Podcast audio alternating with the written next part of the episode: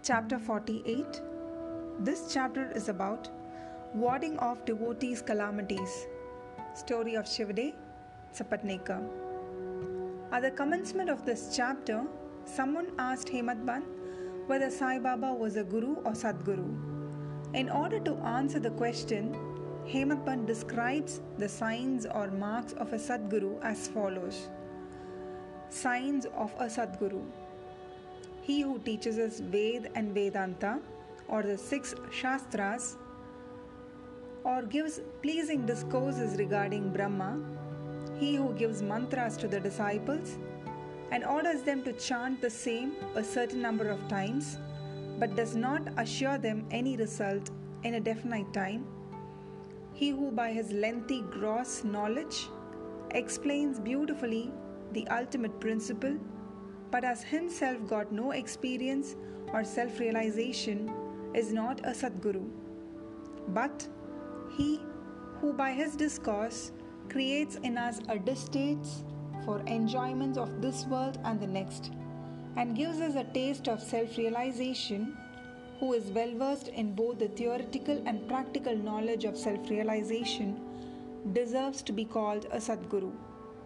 How can he, who is himself devoid of self realization, give it to the disciples?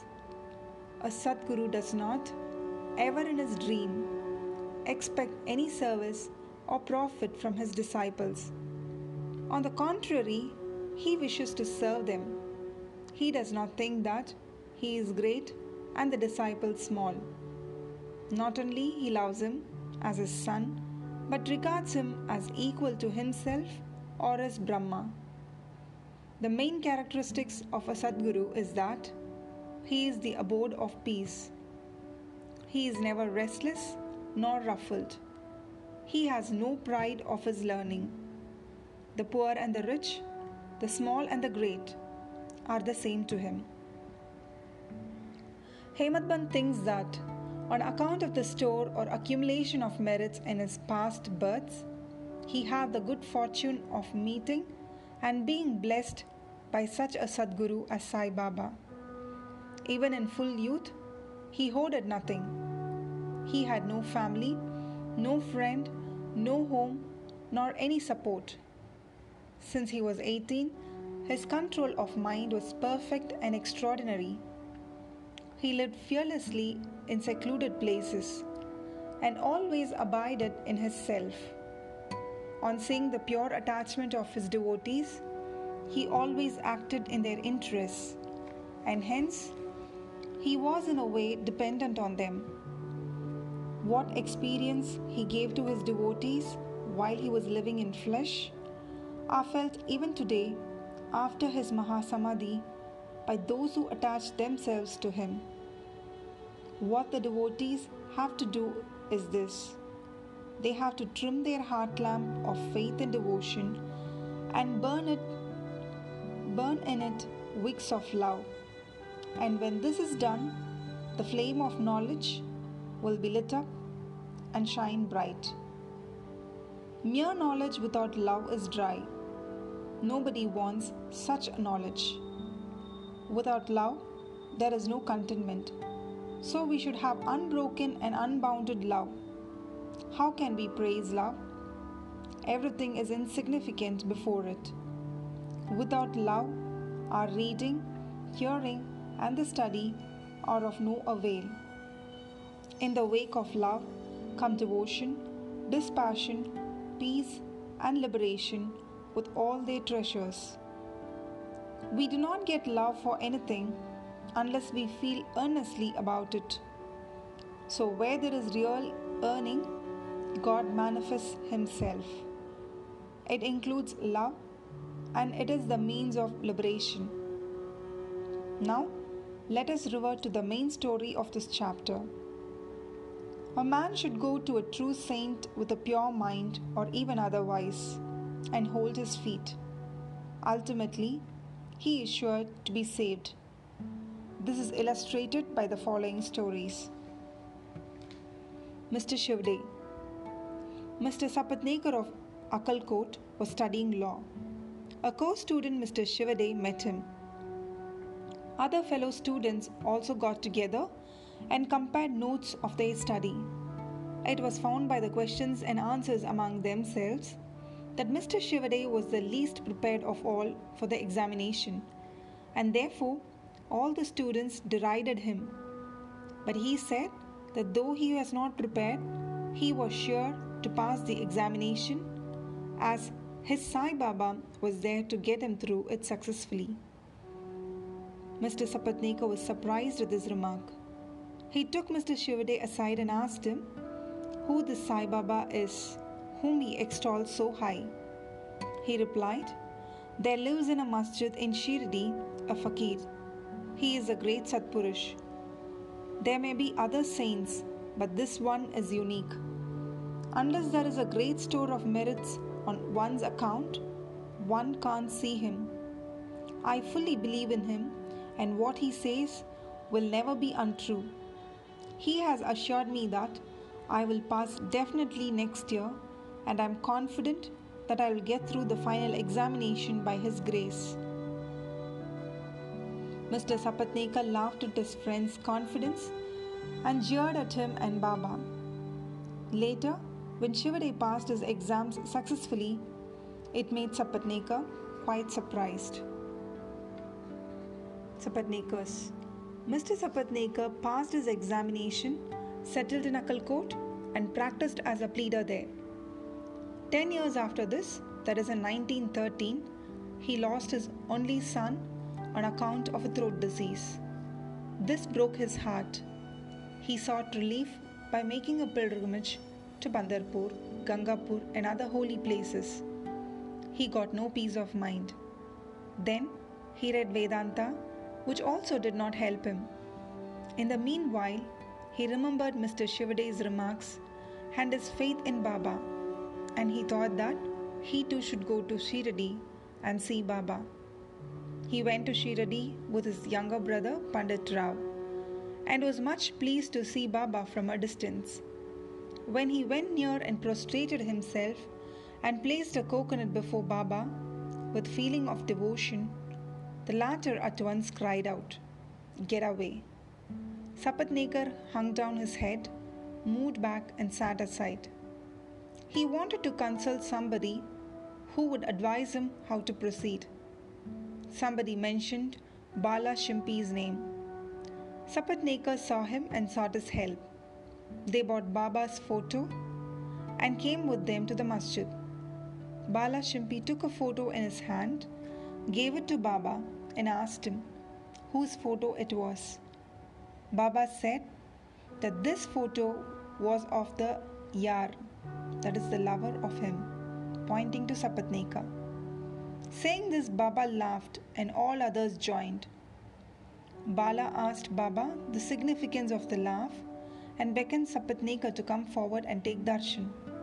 When Sapatnekar began to prostrate himself, Baba again cried, Get out! Sapatnekar did not know what to do then. They both joined their hands and sat before Baba, praying. Baba finally ordered Sapatnekar to clear out immediately. Both were sad and dejected. As Baba's order had to be obeyed, Sapatnekar left Shirdi with a heavy heart, praying that he should be allowed to take darshan next time. Mrs. Sapatnekar One year elapsed. Still, his mind was not at peace. He went to Gangapur, where he felt more restless. Then he went to Maragon for rest and finally decided to go to Kashi. Two days before starting, his wife got a vision. In her dream, she was going with a pitcher to Lakat. There, a fakir with a piece of cloth tied round his head, sitting at the foot of the neem tree, came closer to her and said, My dear lassie, why get exhausted for nothing? I get your pitcher filled with pure water. She was afraid of the fakir and hastened back with the empty pitcher. The fakir followed her. At this, she was woke up and opened her eyes. She told this vision to her husband. They thought that this was an auspicious sign and they both left for Shirdi. When they reached the masjid, Baba was absent. He had gone to Lendi. They waited till his return. When he returned, she was surprised to see that the fakir she saw in her vision exactly resembled Baba. She reverentially prostrated herself before Baba and sat down looking at him. On seeing her humility, Baba was much pleased and began to tell a story in his peculiar characteristic manner to a third party. He said, My arms, abdomen, and waist have been paining for a long time. I took many medicines. The pains did not abate. I got sick of the medicines as they gave me no relief. But I am surprised to see now that all the pains have disappeared at once. Though no name was mentioned, it was the story of Mrs. Sapatnekar herself. Her pains, as described by Baba, left her soon and she was happy. Then Mr. Sapatnekar went ahead to take darshan. He was again welcomed with the former get out. This time he was more penitent and persevering. He said that Baba's displeasure was due to his past deeds and resolved to make amends for the same. He determined to see Baba alone and asked his pardon for his past actions. He placed his head on Baba's feet, and Baba placed his hand on him. And Sapatnekar sat stroking Baba's leg. Then a shepherdess came and sat massaging Baba's back. Baba, in his characteristic way, began to tell the story of a baniya. He related the various vicissitudes of all his life, including the death of his only son. Sapatnekar was surprised to see that the story which Baba related was his own, and he wondered how Baba knew every detail of it. He came to understanding that he was omniscient and knew the hearts of all. When this thought crossed his mind, Baba, still addressing the shepherdess and pointing to Sapatnekar, said, This fellow blames me and charges me with the killing of his son. Do I kill people's children? Why does this fellow come to the masjid and cry? Now I will do this. I will again bring that very child back in his wife's womb. With these words, he placed his blessing hand on his head and comforted him, saying, These feet are old and holy. You are carefree now. Place entire faith in me, and you will soon get your object. Sapatnekar was much moved with emotion. He bathed Baba's feet with his tears and then returned to his residence. Then he made preparations for worship and Naivedya and came with his wife to the masjid. He offered all this to Baba and accepted prasad from him. There was a crowd in the masjid, and Sapatnekar went there and saluted Baba again and again. On seeing heads clashing against heads, Baba said to Sapatnekar, Oh, why do you prostrate yourself now and then? One namaskar offered with love and humility is enough. Then Sapatnekar witnessed that night the Chavadi procession described earlier. In that procession, Baba looked like veritable Pandurang. At the parting next day, Sapatnekar thought that he should first pay one rupee as dakshina, and if Baba asked again, instead of saying no, he should pay one more rupee, reserving with him sufficient amount as expenses for the journey. When he went to the masjid and offered one rupee, Baba asked for another as per his intention, and when it was paid, Baba blessed him, saying, Take the coconut, put it in your wife's oti, and go away without the least anxiety. He did so, and within a year, a son was born to him. And with an infant of eight months, the couple came to Shirdi, placed him at Baba's feet, and prayed thus O Sainath, we do not know how to repay your obligations. Therefore, we prostrate ourselves before you. Bless us, poor helpless fellows. Henceforth, Let your holy feet be our sole refuge. Many thoughts and ideas trouble us in waking and dream states. So turn away our minds from them to your bhajan and bless us. The son was named Murlidhar. Two others, Bhaskar and Dinkar, were born afterwards. Sapatnekar couple thus realized that Baba's words were never untrue and unfulfilled. Bow to Sri Sai, peace be to all.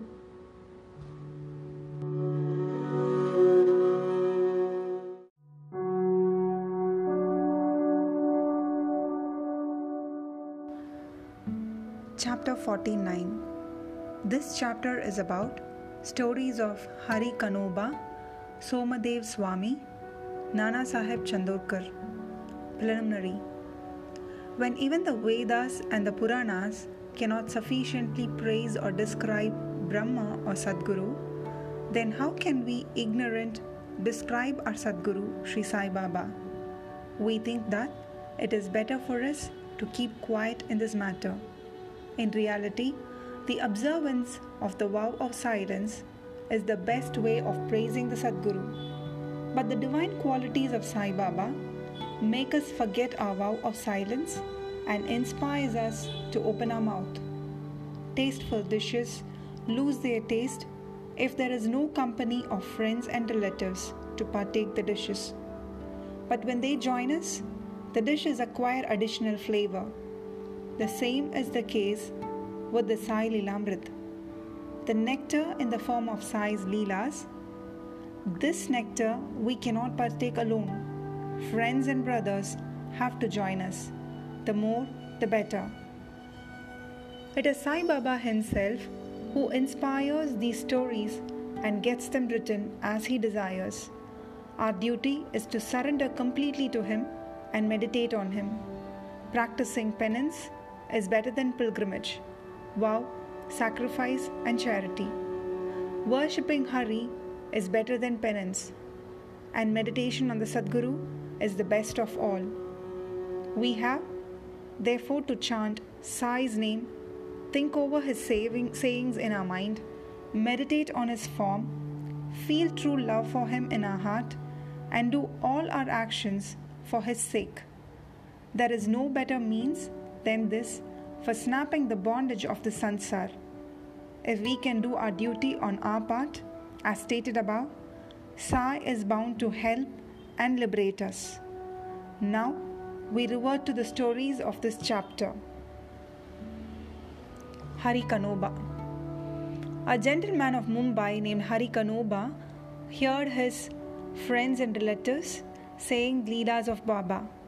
He did not believe in them as he had a doubting mind. He wanted to see Baba himself, so he came to Shiradi with some Mumbai friends. He wore a lace bordered turban on his head and a new pair of sandals on his feet. On seeing Baba from a distance, he thought of going to him and prostrating himself before him. He did not know what to do about his new sandals. After going to one corner in the open courtyard, he placed them there and went in the masjid and had Baba's darshan. He made a reverential bow to Baba, took udi and prasad from Baba, and returned. When he reached the corner, he found to his utter dismay that his sandals had disappeared. He searched for them in vain and returned to his lodging very much dejected. He bathed, offered worship and Naivedya and sat down for meals.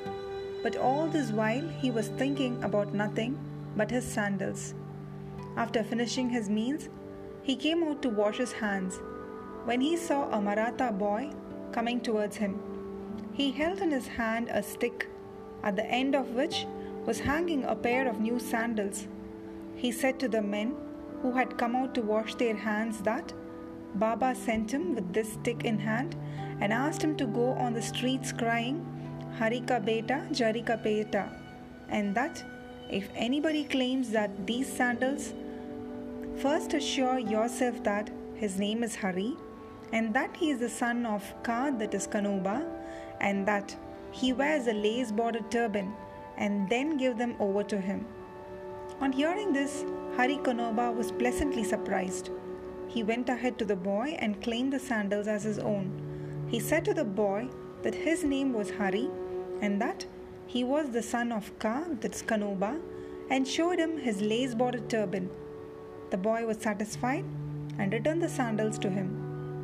Hari Kanoba wondered in his mind that his lace bordered turban was visible to all, and Baba might have seen it. How could he know that his name was Hari and that he was the son of Kanoba, as this was his first trip to Shiradi? He came there with the sole object of testing Baba and with no other motive.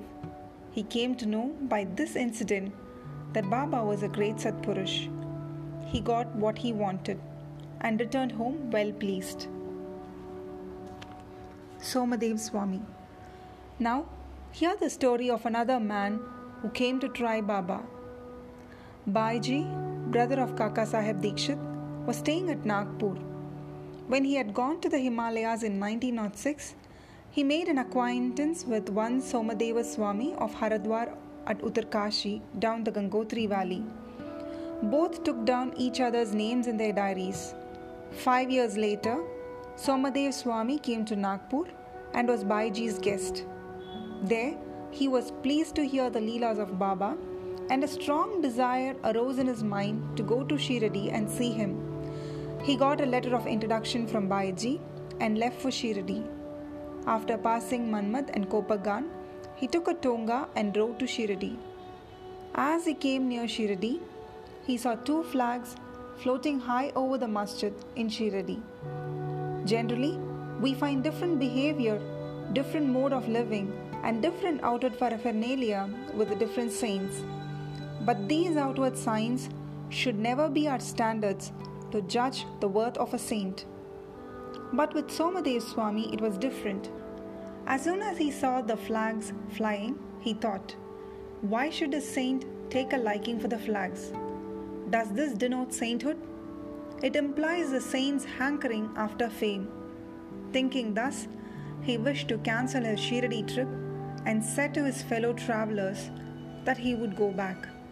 They said to him, Then why did you come so far? If your mind became restless by the mere sight of the flags, how much more agitated would you be on seeing the rath, palanquin, the horse, and all other paraphernalia in Shiradi? The Swami got more confounded and said, Not sadhu with horses, palanquins, and tom toms have I seen, and it is better for me to return than visit such a sadhu. After saying this, he started to return. The fellow travelers pressed him not to do so, but to proceed. They asked him to stop his inconsistent way of thinking and told him that the sadhu, that is Baba, did not care a bit for the flags and other paraphernalia, nor for the name. It was the people, his devotees, who kept up all this paraphernalia out of love and devotion to him. Finally, he was persuaded to continue his journey, go to Shiradi, and see Baba. When he went and saw Baba from courtyard, he melted inside. His eyes were full of tears. His throat was choked and all his evil and crooked thoughts vanished. He remembered his Guru saying that that is our abode and place of rest, where the mind is most pleased and settled. He wished to roll himself in the dust of Baba's feet. And when he approached Baba, the latter got wild and cried aloud, Let all our humbug be with us. You go back to your home. Beware, if you come back to this masjid again, why take the darshan of one who flies a flag over his masjid? Is this a sign of sainthood? Remain here not a moment. The Swami was taken aback by surprise. He realized that Baba read his heart and spoke it out. How omniscient he was. He knew that he was least intelligent and that Baba was noble and pure. He saw Baba embracing somebody, touching someone with his hand, comforting others, staring kindly at some, laughing at others, giving Udi Prasad to some, and thus pleasing and satisfying all. Why should he alone be dealt so harshly? After thinking seriously, he came to realize that Baba's conduct responded exactly to his inner thought and that he should take a lesson from this and improve, and that Baba's wrath was a blessing in disguise. It is needless to say that later on his faith in Baba was confirmed and he became a staunch devotee of Baba. Nana Sahib Chandorkar Hemad concludes this chapter with a story of Nana Sahib Chandorkar. Nana Sahib was once sitting in the masjid with Mhalsapati and others. A Mohammedan gentleman from Bijapur came with his family to see Baba. On seeing wheel ladies with him, Nana Sahib wanted to go away, but Baba prevented him from doing so. The ladies came and took the darshan of Baba.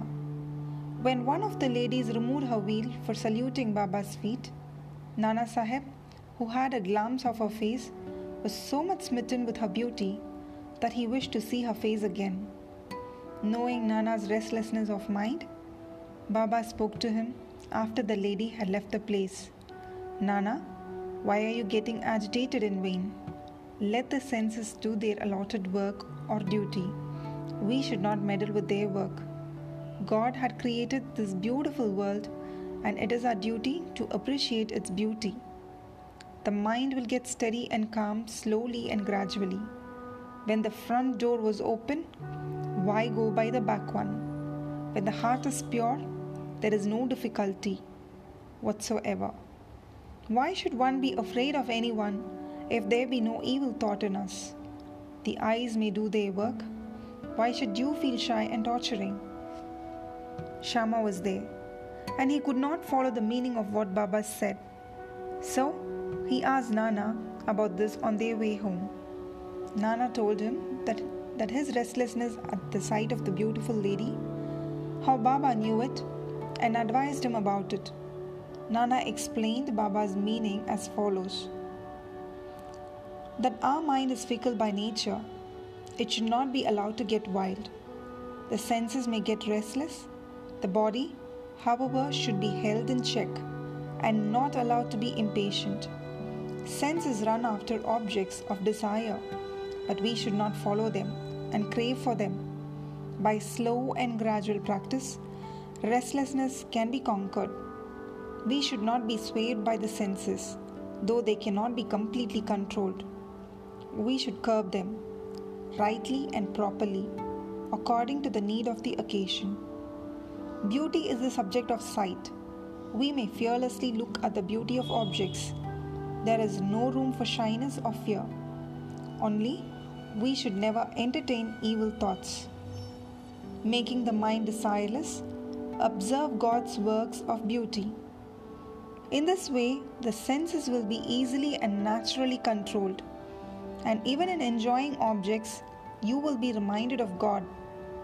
If the outer senses are not held in check, and if the mind be allowed to run after objects and be attached to them, our cycle of births and deaths will not come to an end.